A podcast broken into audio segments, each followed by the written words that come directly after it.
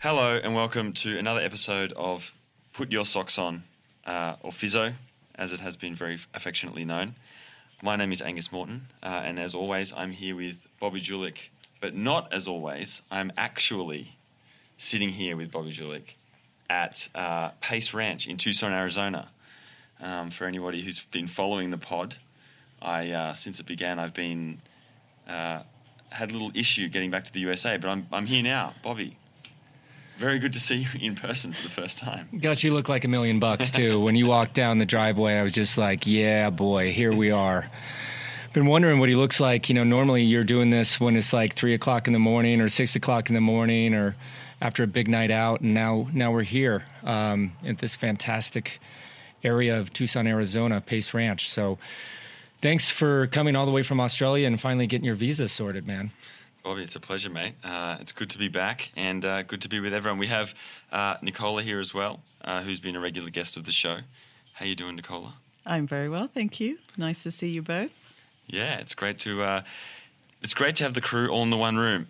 Let's start the show. It's been a while since like last time we were together, or last time we, we had a show was the Tour de France preview uh, for 2020. Since then, um, the season's finished. All the riders have kind of gone their own separate ways. Things have quietened down. A few kind of big things in the news, but I guess the first thing I want to talk or find out about Bobby is like, what happens at this time of year? What what is everyone doing? Um, we, we hear about the off season. You know, I know what I used to do in the off season, and I kind of, you know, you have an idea of what a lot of people do. Everyone thinks they go crazy. You know, they put on ten kilos, they live a regular life. What, what what's what's what's important about this time of year, and what's this sort of part of the season look like? Yeah, it's it's a pretty special time of year because you know it's kind of letting the dog off the leash a little bit. You know, all of a sudden they don't have that structure in their lives, and they deserve it. You know, they need to decompress a little bit. Um, so after that last race of the year, you know, all of a sudden they're they're planning some vacation somewhere. They've had that on the books for a while, but the one thing that kind of jumps up and kind of delays those plans sometimes is all of a sudden that ad hoc decision to have like an informational three day camp for new riders joining a new team. And I always hated that because as soon as the season was over, I just wanted to get back to America because I hadn't been there in so long. And then all of a sudden you have to like delay or you have to come back just for like a three day informational camp. Not to say that those aren't worthwhile, but it is always like that's the first question you ask is when you're planning your your vacation or your time off with your your wife and your kids is you call up the the GM of the team and say are we going to have that crazy 2 or 3 day get together? And a lot of teams do that and they've done that. But then after that man guys are jetting all over the place and and just you know relaxing a little bit. Um, there's certain guys that maybe stop the season a little bit earlier than the others. So they're you know maybe thinking about getting back into training or they're already looking at their diet. So i always found that those little kind of pre-camps right after the season were you know people were on different wavelengths and they talk about like team building and get to know and get the vibe but everyone's so tired that when they go to those things it's kind of like you know just punching the clock. It's not really you know committing to it um, but then, yeah, they go off to these places, relax, eat some things that they probably didn't allow themselves to eat.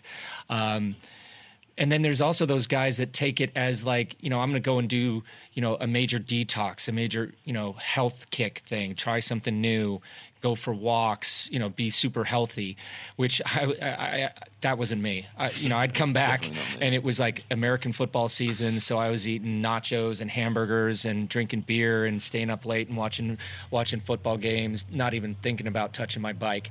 But uh, yeah, all these things start to trickle in. I mean, it's almost like a timer, and here we are, November seventh. So there's there's a certain number of guys that have probably started training already like November 1st was always kind of like that first soft date for the guys that didn't do the Vuelta, that didn't go all the way through Lombardia. You know, they took some time off. November 1st is kind of like that that period where they're looking at like, you know, I got to get back on a schedule. And then the second comes, the third comes, and maybe by the fifth, they're finally training again. So it is a real weird kind of transition from bookending one season and starting another one. And I think it's super super important. I always tell you know the, the athletes that I worked with and my current clients like you got to bookend. You got to take some time off. You got to reset. You got to get a new, totally different perspective. Otherwise, you know the seasons are going to blend together, and that's not the best best situation. And that's I was just going to ask you a question about that. Um, because there is that temptation for the guys who didn't do so well, guys who you know maybe wanted to get a stage at the at the World Tour, wanted to do well at, at the uh, at the World Championships, Lombardia, and didn't. There's that temptation to cut your break short by a week, or cut your break short by two weeks, or you know, kind of just not like have a soft break and, and, and keep training through because you're obviously motivated by your lack of condition or can be what I want to know like the physiology of like what goes on in a break. Like why is it actually important? Because you know I've had it drilled into me over the years. Always, you know, like you're going to improve as a result of having a break. And I was always one of those people who would cut it short. Um, what goes on like physiology? Why is that so important? Is it is it a mental thing that then transfers to a physical thing? Or? I, I think it's much more of a mental thing for sure. Um, this is a long season, and the season keeps getting longer and longer and longer. And um, you know you can't just keep whipping a dead horse mm. and you know if you're if you finish the season kind of on your knees and then only take you know an abbreviated transition period or break period um, you're kind of shorting yourself because then you're starting off with those same kind of patterns those same kind of mental images of maybe failure instead of resetting and starting from zero. That, that's one of my favorite uh, sayings is like reset the dials, put the dials back at zero.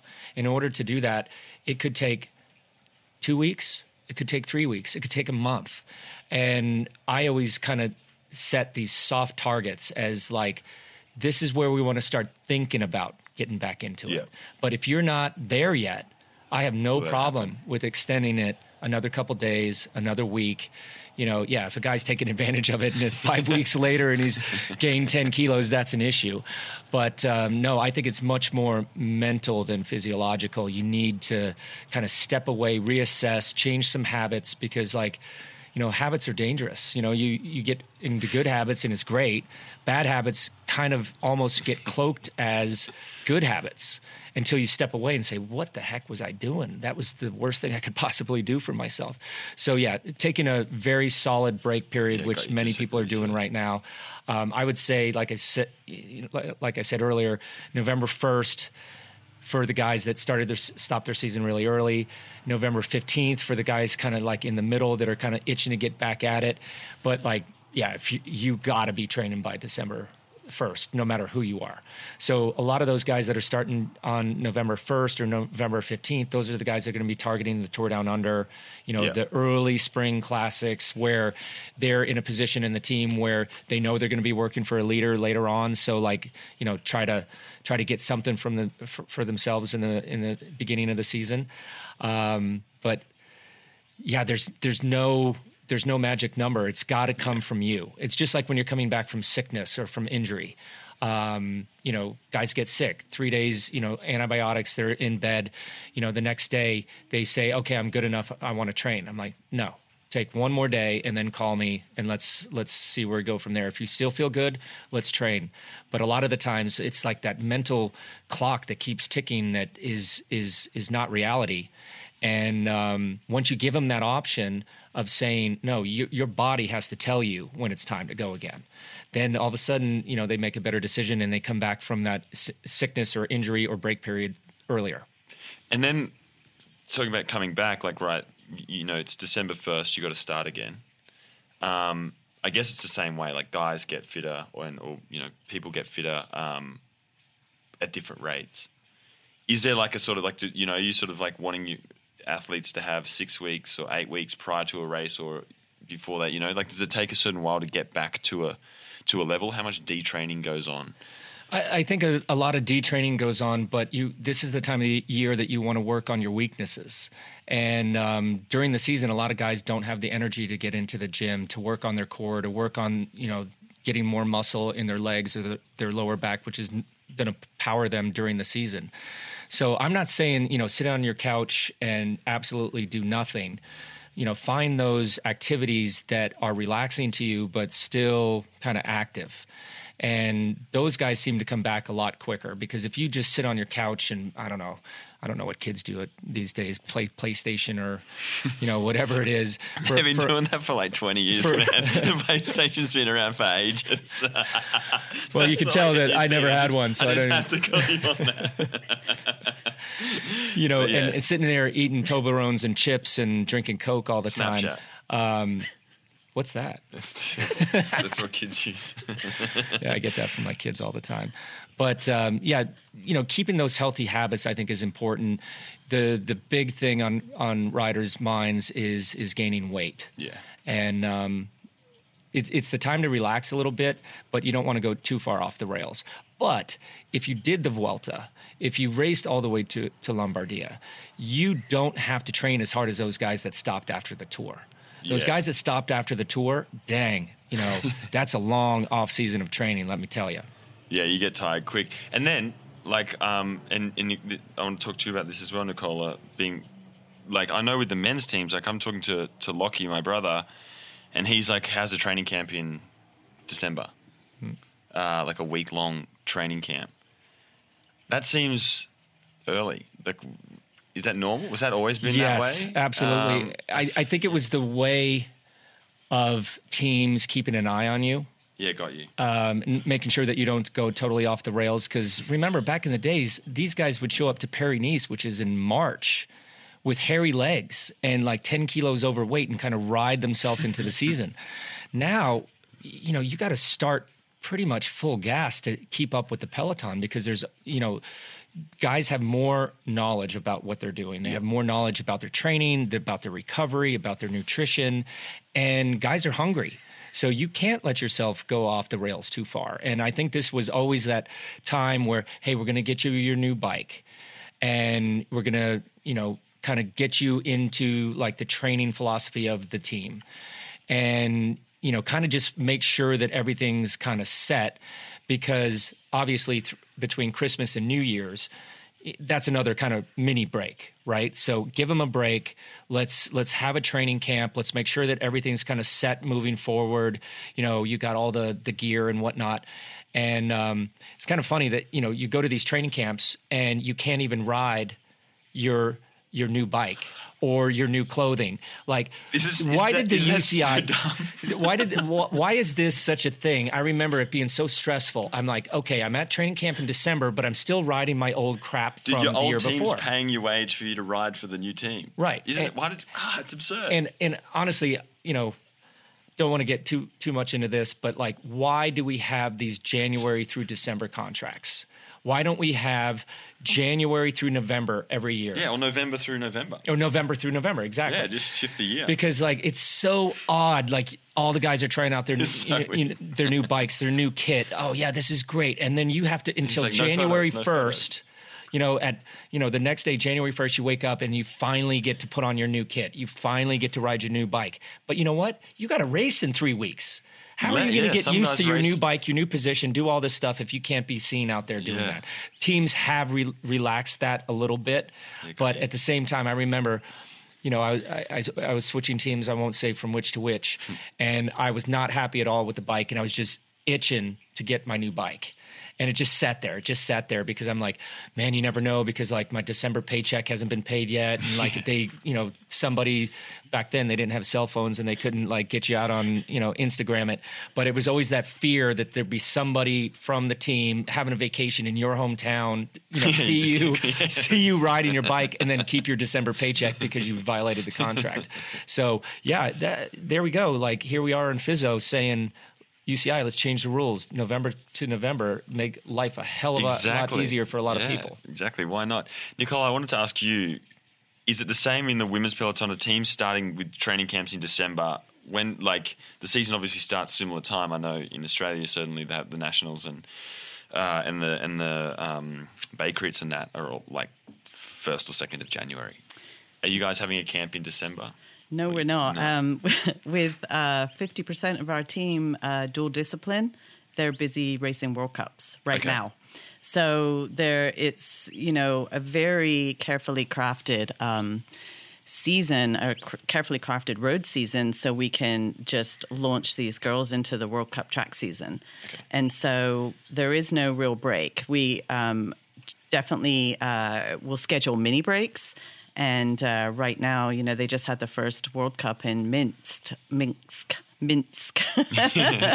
and uh, don't, don't ask Bobby Yeah. or myself how to pronounce that. yeah, because it's yeah, and um, you know Jennifer Valente, uh, she got a gold medal. Chloe did in the team pursuit. The team pursuit girls did get a gold medal in the first World Cup. amazing. Um, yeah, Less so than a year to the Olympics. yeah, so Emma White really stepped up, and uh, they're looking pretty good right now, heading to Tokyo. But yeah, it's it's really challenging with a dual discipline athlete to schedule the season, as you can Uh, imagine. Yeah, so they just go. So how do you do? What's a mini break look like? Um, well, Chloe, right now, she came off of her World Championship fitness and raced the first World Cup, and now she's taking a break for a couple of weeks. Uh, then she'll uh, start doing some base miles. We're trying to get at least seven weeks of base miles in her before she does her next uh, World Cup, which is in January. Uh, Jennifer Valente, she'll race the next two World Cups. So her schedule's a little bit different. She'll take a little bit of a break after World Championships before she goes into the road season. Got you. And, And is the- she going to the Olympic Games as well? Yeah, she'll be. She's part of the team pursuit team, and she just got her uh, first World Cup Omnium Gold. So, Oh, wow. So she could be she's up for that really. well. Yeah, I think that you know she's looking really good for Tokyo as well. And then we've got the Canadian girls who. Uh, they have a new coach uh, who's from New Zealand, so they're spending three months in New Zealand. Got you. Yeah. So it's okay. That sounds like an absolute nightmare. And I guess it's coming into an Olympic year as well. Yeah. Trying to manage that Yeah. mental fatigue. How do you like? Do you have assistance from the Olympic team or like the Olympic in terms of how you are able to manage that condition? Because I feel like you would need a lot of resources in terms of um, Yeah. just caring for the athletes. Yeah, I think, uh, well, for Chloe, Kristen and I and Gary Sutton have talked about Chloe's schedule for months and months and months at this point. And so we've scheduled um, that out pretty perfectly for next year. So we know exactly what she's doing, exactly what road races, when her breaks are. Um, ben Sharp works with Jen Valente, again, talking to Sato and figuring out that perfect schedule for her. It's already been done uh, months ago, basically. So, and then the Canadians, uh, just working with Matt and and figuring all that out. I mean, it is really challenging. But you know, some of the girls we won't see next year from the Canadian team, maybe for one road race, but Yeah, uh, others more. So, yeah, So outside of those girls that are obviously, you know, around the track, yeah. how do you keep in contact with them? Is it is it a daily text? Is it a weekly text? Is it just like saying, "Hey, you know, it's time to get going again"? So if you don't have a training camp, how do you keep tabs on these young ladies? Uh, we talk. We talk a lot. WhatsApp all the time. I mean, I think we're in constant communication. And then one of the other really useful tools is our weekly Zwift ride, actually, because uh, we have most of the team, or at least half of the team, the road team, uh, participate on our Road to Tokyo ride, which is every Thursday at 6 a.m. Pacific. Um, on Zwift. So it's actually really a useful tool for constant communication with the athletes. Yeah, I got to witness that today, Gus. Um, Nicola was out in the garage doing it, and she was dropping the hammer. She was kind of I she was was. pushing the fence a little bit. You know, Zwift has the you know the fence technology, and it kept saying you need to go back to the group. And I was like, okay, Nicola. Had a good night of Because she sleep did- last night. She was super motivated. You know, maybe it was my presence, you know, making her a little bit nervous, but she did great. I noticed. I noticed she did say it's a recovery ride, and uh, so she's just gone out and attacked the girls on the recovery ride and get them where they're Pretty down. much. They're no. all I- yeah, about that's it. it, it was it all the weird. time. It was That's definitely weird. It is a it is a recovery social ride, and yes, I went through the fence a few times this morning. It seems like a brilliant idea, actually. Though. the fence. No, no, no, no. I just mean like organizing a group, like a community ride for a team. Yeah, Um, absolutely. now that I think about it, like if you just touch in once a week, it's a pretty easy way to just like. And it builds your fan Smart. base. Smart. we Yeah, have a, yeah, of we have a global Huge base that joins us. You know, sometimes it's up to almost 300 people that ride with us. Today it was Really? 165. Yeah. Imagine a peloton of 165. Well, you don't have to imagine. That'd be like the Tour de France riding down a public road. Yeah. That's pretty sick. Yeah, don't and it, they stay together as a group too with the, the fence technology because nobody can take off. I mean, if they're gone, if they go through the fence, they've got about 50 seconds to get back in the group. Otherwise, they're gone. kicked. They're gone. so, so it's this mass. Yeah, it's great. Because the fir- I mean, we did the first ride without the fence, and it was terrible. I mean, everybody just took off like you know that crazy Zwift start, and uh, yeah. So maybe Fizzo should come up with a we group, should have a uh, group ride. Zwift group ride. But I think ours would be Absolutely. uh, one watt per kilo and Yeah. less. You know, like you know, just just The hey, fence is hard. It's a hard fence rule. yeah, hard fence. Hard if you hit the fence, rule. you're out. There's no one on the fence. You're out. You're out. You're either in or you're out. Let's talk about. Um, there's been some huge news, obviously. Um, there's kind of we've been discussing um, over the last few weeks, and that's the cancellation of the Tour of California. Um, gutting for American cycling, gutting for global cycling, both men's and women's. Um, I wanted to kind of like Bobby, you've you know uh, been around since the race began. Like, what does this mean for American cycling? Um, and then Nicola for the women's side as well, um, because it seems like it, could be dev- it seems like it could be devastating. Yeah, I mean, obviously, it's not great news when you see a race stop and the Coors Classic stopped, and there was a big void there. Then they started the the Tour de Trump, which turned into the Tour DuPont. I can't believe I just mentioned his name on the podcast, and, and you started laughing. um, and that that stopped, and now you know we have the Tour of California stopping. I was there in 2006 for the first ever edition, and it was it was on all of our radars. I mean, it was that motivator to get you on your bike by November 15th because you were going to be racing in the middle of February. And all the American riders took it super serious. And back then, it was it wasn't World Tour, but you had a lot of the teams, um, you know, U.S. Postal, uh, CSC. We were there. Um, I, you know, just the American teams that it it was kind of like the Tour de France before the Tour de France and we were we were staying in we the the host cities were like those marquee cities in California. We were staying at amazing hotels. I I remember even the first couple of years they they gave these gifts to each rider. And I think the first year was like a digital camera. and when we're trying to promote this race to the Europeans, because they're like, why do I want to go all the way over to California and time change and blah, blah, blah, and that time of year? You know, and we'd say, yeah, but you get a free digital camera. Then the next year, I think it was like an, an iPod, like a mini iPod. And you, these guys were making hundreds of thousand dollars a year coming to the race. And basically after the team presentation, like, hey, where's my gift?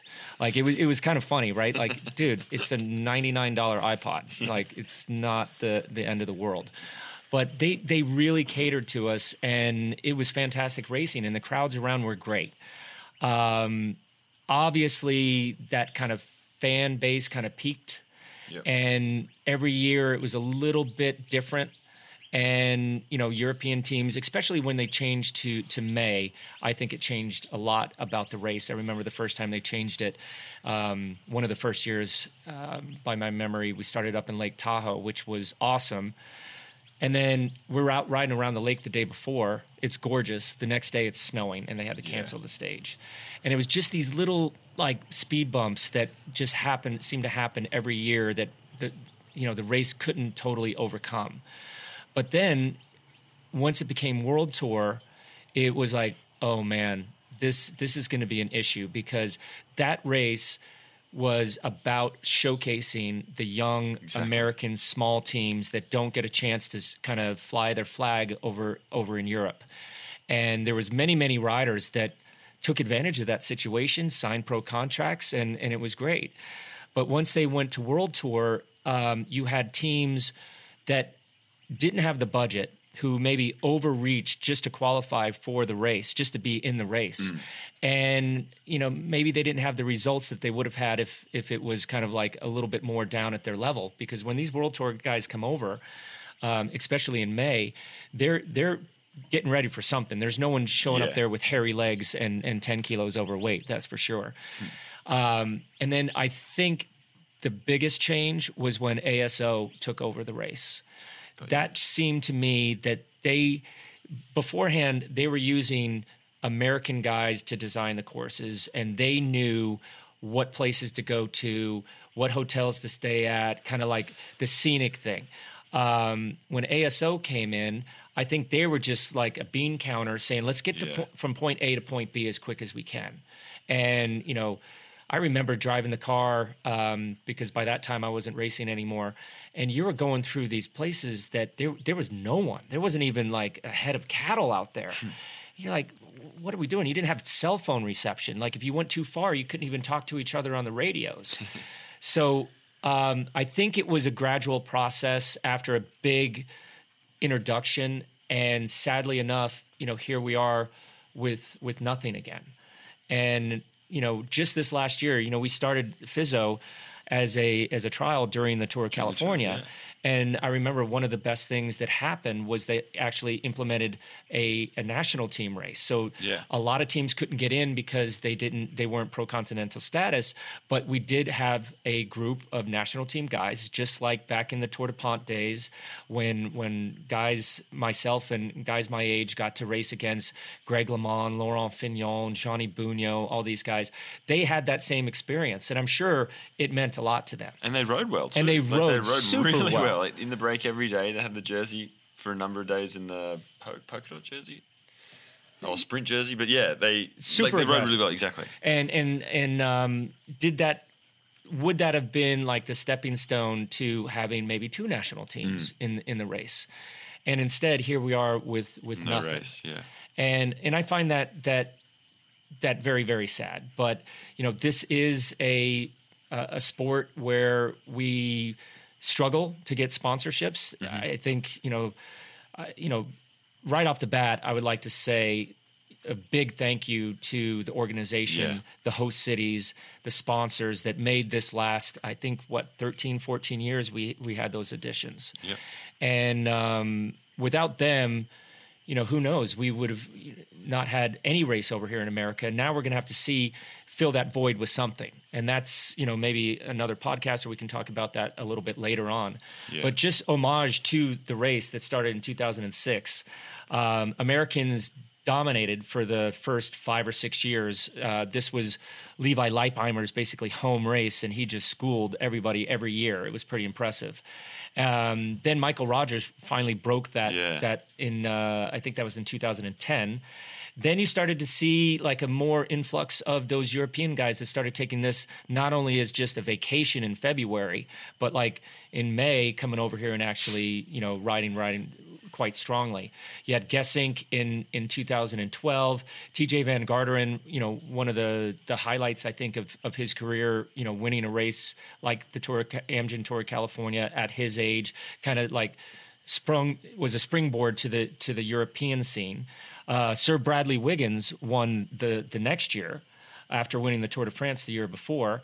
Um, and then we got into that th- those European guys that are household names now um, Peter Sagan, like winning the overall. I mean, he was already a household name, but I mean, him winning That the overall in 2015. Are you kidding me? Yeah. Like that was that was super impressive. And then the list is just like a hall of fame of you know basically the Tour de France right now. In 2016, we had Alaphilippe. 2017, we had George Bennett. 18, the guy who won the Tour de France this year, Egan Bernal. And then this year, 2019, we had Tadej Pogacar.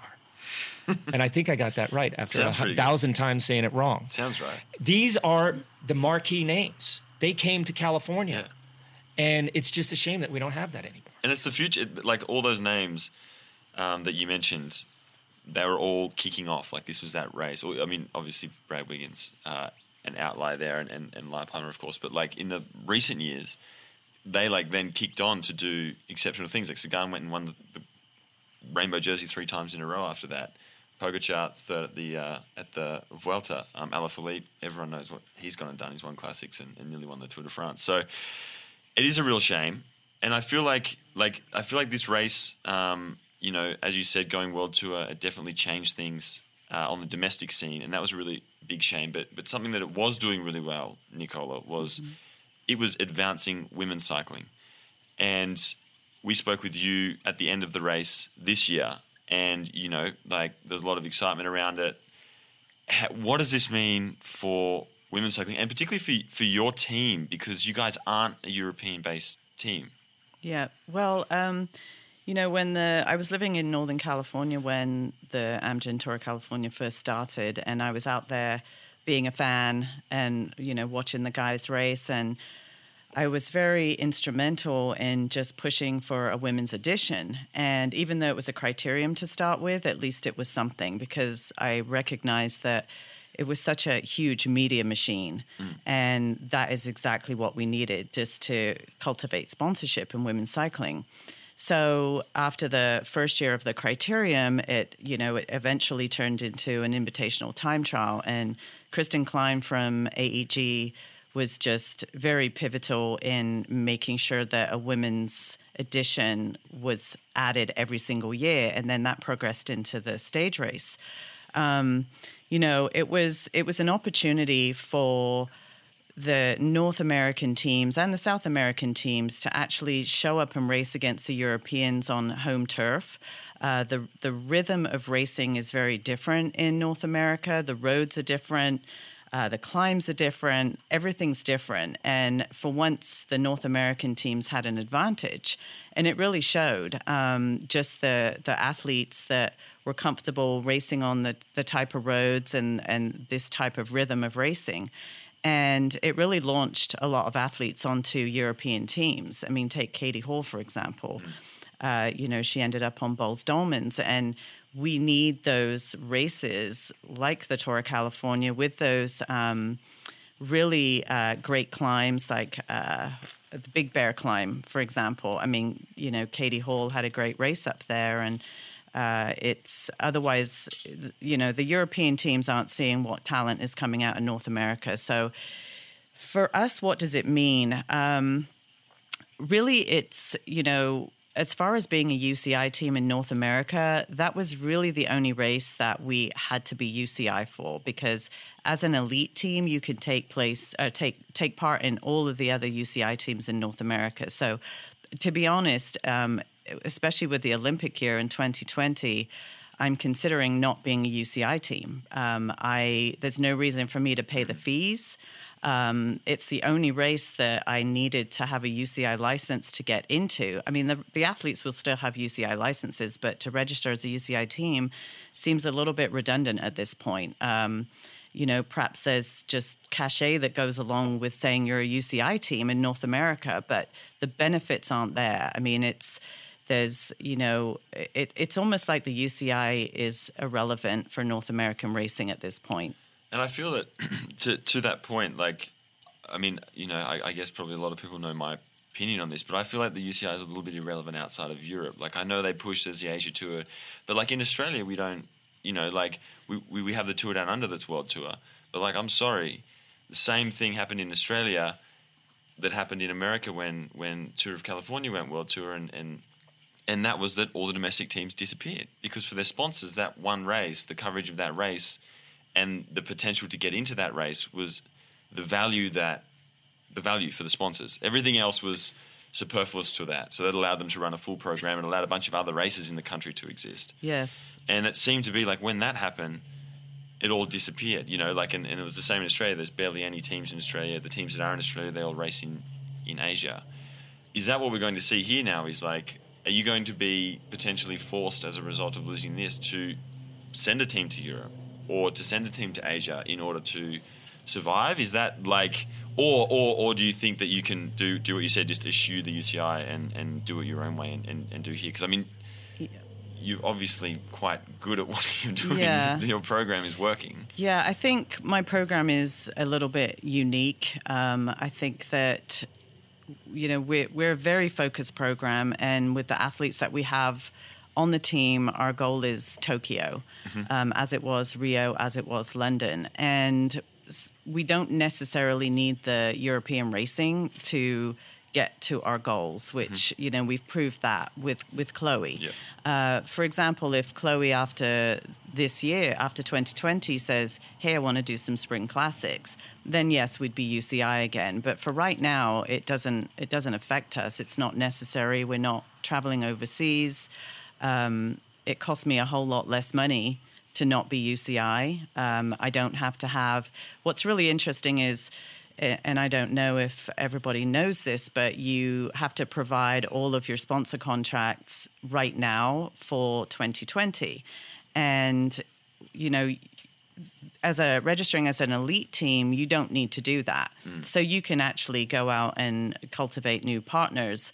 Uh, in December, in January, and you know it's uh, it's it's a lot different. It's a lot more relaxed, but we'll still have our athletes you know, with the same contracts that they've already signed. And I've spoken to them, and it, it doesn't matter either way to them, yeah. whether I'm UCI or not. I'm a little bit concerned. Not only, obviously, we know that the Amgen Tour of California is no more, but the trickle down effect to the other mm-hmm. races because like there always used to be a bigger draw to these races because you needed to race before Tour California, especially as a domestic team um, Joe Martin comes to to mind. Redlands comes to mind. It was kind of like a tick, tick, tick, and then build up for for the Tour of California.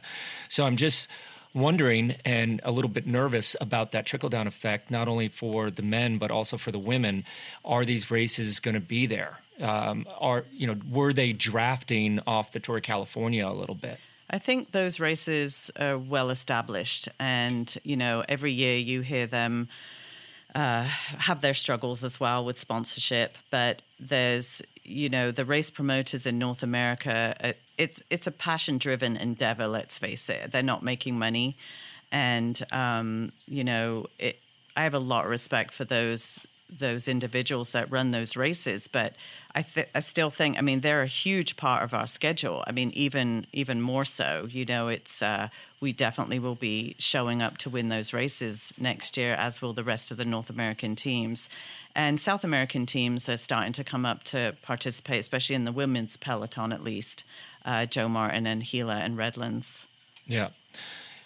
I'm a firm believer in when a one door closes, another one opens. Mm-hmm. So hopefully that will be the reverse effect, and those races will be even more prestigious, and people will take them even more seriously, and we'll even have bigger fields. Yeah, and then you've got the Colorado Classic, which really stepped up for women uh, this year, and they're continuing next year as well. So you know that will be a big target race for us uh, in 2020. That will be after the Olympics.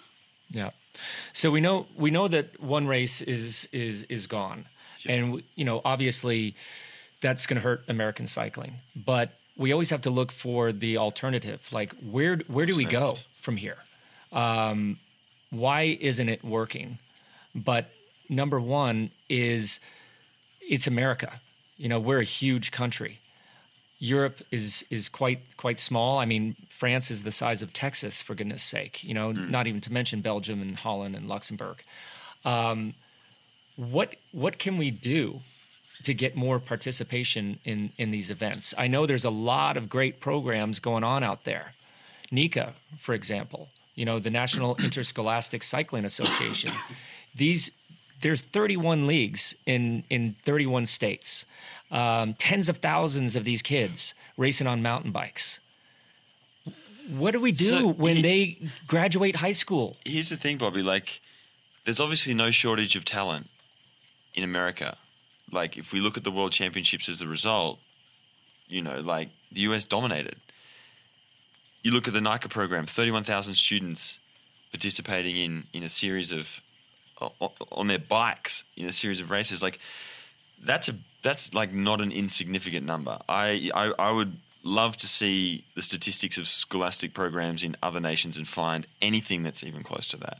Yeah. So like children riding bikes, like there's good athletes here. You know, as I said, there's some disconnect that occurs, and I think like if you look at NICA, it's a community. You know, like you're at school, um, there's competition, but there's no money involved and it's about nurturing it's about exploring it's about getting you know like like part of the motivation to be good at that age is to win but it's to win to be able to go across the country to see what it looks like over there and to so i feel like there's the motivation for for is is kind of I think we've got it wrong in this in this in the in the like professional side of the sport, particularly here in, in, in the US, in that we have to make it bigger, we have to make it harder, we have to bring more international teams. Like going back to you know the the Tour of California becoming a world tour race, being owned by the ASO. Like where like why would I? Why I mean I'm Australian, my adopted American, but like why am I going to care about that race when there's no competitive or hardly any competitive Americans in it? All the American teams that I like aren't allowed to race in it. So it becomes one of those things where it's like, wait, what is the point of sport? And, and I feel like point the, the point of sport is to create community, to build up society, to make us better. And how do you do that? Well, you get behind the people that you know. You get behind people that you're familiar with. You know, you want a hometown hero, you want a champion, someone to champion. And I feel like these sports are getting so scattered. You know, you have um, an Australian team that's full of Brits, a British team that's full of Colombians. Like, you know what I mean? Like, how do we associate? How are we supposed to associate with these teams? Good point. And with where's the lifeblood of this sport? And I feel like, like the schools get it because they have an affiliation with their school. They're racing along their school alongside their schoolmates against other schools, and there's a competition there. But but then it ends, and then they're like, oh, I've got new friends at this school, and I've seen something else in the world. So I feel like we've kind of lost sight of the point of sport, the point of what we're doing. Um, and I hope that what's happening is is that this institution that was is crumbling a little bit, and we're going to see from that rise all these new events, and we're seeing it. Dirty Kanza, GB Duro, um, these events that are different, that don't exist within a UCI infrastructure. They're non-professional, they're participatory, and they're inclusive, and they build a community. They're focused on like good. Uh, they're focused on riding your bike and like competing for fun, and just the challenge and the joy and the freedom that a, the bike brings. And so I feel like you know, that's where the future of this sport lies. And that's certainly what I'm putting my now, like my impetus behind is how can we fix this? How can we rediscover what this sport is? Because it's legendary, it's beautiful, it's got so much to offer, and for some reason, less people are doing it. And there's no reason for that. So, sorry, there's no rational reason for that. And there must be something else going on. Um, so I feel like it, yeah, there's, there's, it lies in these new events. It lies in this new place. It lies in these kids in, in programs like NICA, in in the American cycling program that's obviously developing good athletes and motivating them. You can't tell me the sport of cycling is dead in America. No, I, I, I travel all around the country doing events like the Hincapie Grand Fondo, Exactly. Pelotonia, and man, it's so great. And like you said, it's a community. It's one of that's why having so many of these is so important. Mm. And when I see young kids get up there or women get up there, not just like the old guys like me that just like want to do it for fun. That's that's inspirational. But we have to find a place for those young men and women to kind of like attach to their dreams because Yeah. this sport is massive. I mean, we got gravel, we got cyclocross, we got track, we got road, we got these grand fondos, but like we need to get that into a little bit more organized structure hmm. so that when these kids graduate high school, they have somewhere to go one good thing is there's a lot of collegiate teams out there that no one knows about. Guys, if you're a senior in high school right now, apply to some of these colleges and ask if they have cycling scholarships. I bet you'd be surprised how many are out Dude, there. Get educated and get racing. It is the smartest thing you can do for sure. That is like that's something that America has that no one, a lot of people don't talk about, or at least like around the world don't know. And I think that like if you can get an education and race your bike at the same time, like you know you're set. Yeah. But surrounding yourself with these people and, you know, educating yourself on, on training, nutrition, recovery, um, it's, it's fantastic for the whole community. Um, I see I see families coming to these grand fondos, and they come up and they take pictures, and and they just are so happy to be there. And you know the the gravel events. I- I didn't understand the whole gravel thing, but that brings together an entirely different group of people that maybe I never would have come into contact with. And just to set the record straight, um, there was a little bit of fake news on Velonews uh, article the other day that said that that Gus and myself are racing the hundred mile race uh, down here. miles. Yeah, I, I have to correct that right now so that people aren't like No, looking right. for the results. Uh, we're participating Yeah, in a mass start event that happens to be on gravel, and I hope everyone's going to come out and enjoy that as much as we are. Um, but that's it, right? Like there's that blend of you know what? I'm not going to race this. It's not a race. I want to help the person next to me. If they're suffering or if they have a flat tire, you pull over and you help them. Like this is this is uh, community. And these events are are special and I'm blessed after retiring from the sport to get to go around to a lot of these and each one is unique. But the bottom line is once we put on lycra, we're all the same Mm. and it's it's a it's a great ride. And you know get out there and participate in these events but let's find a way to give that conduit to those kids that are coming out of the NICA program into the professional ranks so that they can chase their dreams that luckily my generation had and a couple generations after that. But right now it's it's kind of up in the air. We we need to and they can sure have a fan base too, like that people know that they're out there doing it. You know, if you, we look back to cycling in the 80s and there was American pros, but like, or before that maybe, in the 70s and there was US pros, there was Australian pros, but like no one knew back home. You know what I mean? Like, like they might have been over there, there might have been one or two, but like nobody was paying attention back home. And that's what is fearful because like, you know, there's obviously, like I said, or like you guys know, amazing athletes coming out of the US, they're going to go pro, but like who's going to watch them?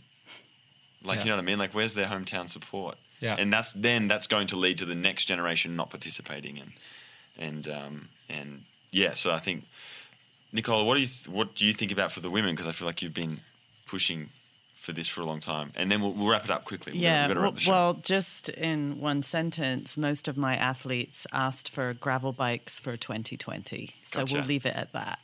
There you go. That's Well, guys, thank you so much. It's fantastic to be in the same room or on the same balcony as you guys um, out here in Arizona. Uh, that's uh, Fizzo. You can contact us. Uh, I forget the name. Superfan at velonews.com. Uh, on Instagram at that is Gus at Bobby Julich. Nicola, you have Instagram as well. What's At your- Nicola Cranmer. Exactly. Uh, yeah, reach out. Thank you guys for tuning in. Subscribe, all of that. Bobby, Nicola, thank you. Thank you, you. Gus. Thank you, Gus. And uh, yeah, looking forward to seeing everyone out there on the gravel this weekend. Um, don't check the results too hard because we'll be pretty far down. But as always, don't forget to put your socks on. Nice.